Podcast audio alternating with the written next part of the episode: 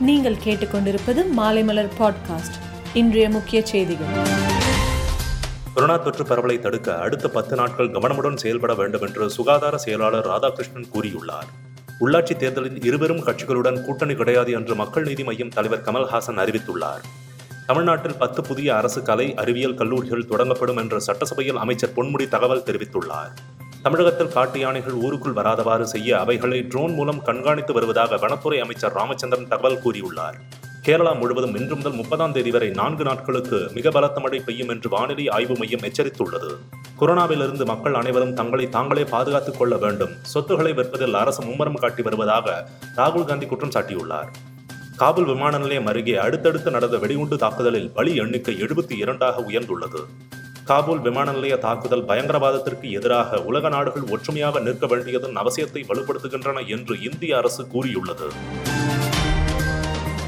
மேலும் செய்திகளுக்கு மாலைமலர் டாட் காமை பாருங்கள்.